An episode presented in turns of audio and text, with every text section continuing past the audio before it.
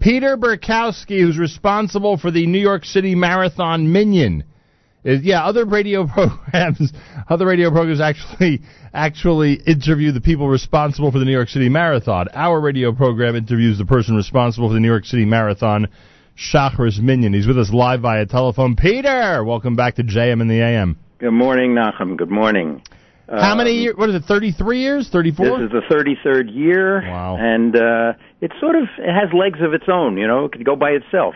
Yeah, at I this always point. tell people, you know, uh, for, for Jews to daven in the morning, you don't need a rabbi. You just need 10 people. At this point, people know what to do, huh? But uh, there's a lot of logistics involved. We get a lot of support from New York Roadrunners. They give us a nice big tent Right. uh, right there on the um, reservation at Fort Wadsworth. And it's an easy location to find. In memory of Fred LeBeau, I assume.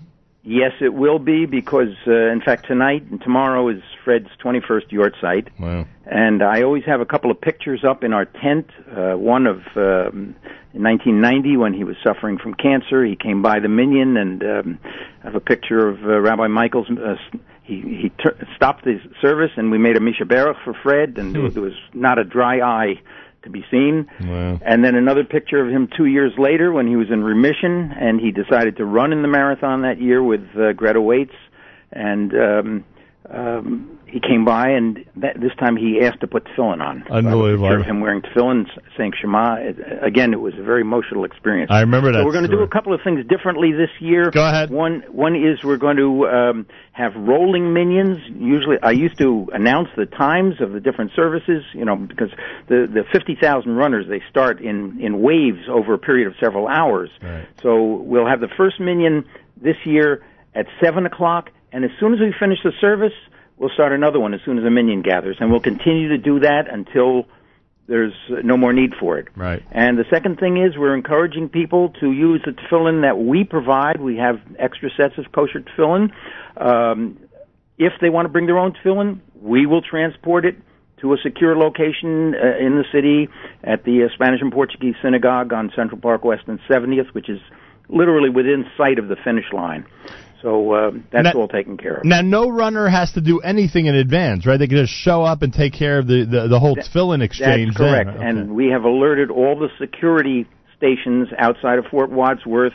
Um, so that if people are bringing tefillin in, the police and the security people, they know what tefillin looks like, Right. and uh, th- there won't be a question. By the way, good weather expected for Sunday for the runners. Excellent, excellent. Where's your pasta party tomorrow night? Uh, I'm, I'm going to sleep early. I have to get up at four o'clock in the morning. So Oh, I got. Oh, you're lucky actually. They're changing the clock. You gain an hour. that's which is- true. yeah. Uh, this is traditional. The uh, the New York City marathoners get an extra hour of sleep each year. Yeah, that's good. All right, so there you have it, everybody. New York City Marathon Minion, Fort Wadsworth, Staten Island. If you miss one Minion, there'll be another. Peter Bukowski has been organizing this for years and years, and it's a great way to start a marathon day, right, Peter? Absolutely, it it just it gives people a lift. Yeah, it certainly does. All right. Good Have a luck. good Shabbos. good luck on Sunday, and a good Shabbos to you, Peter Burkowski, New York City Marathon Minion. Plenty more coming up. You're listening to JM in the AM. 5:28 candlelighting time. 5:28. Election day is Tuesday. Don't forget to vote, everybody. And yes, we do change the clock tomorrow night. 2 a.m. will become 1 a.m. This is JM in the AM.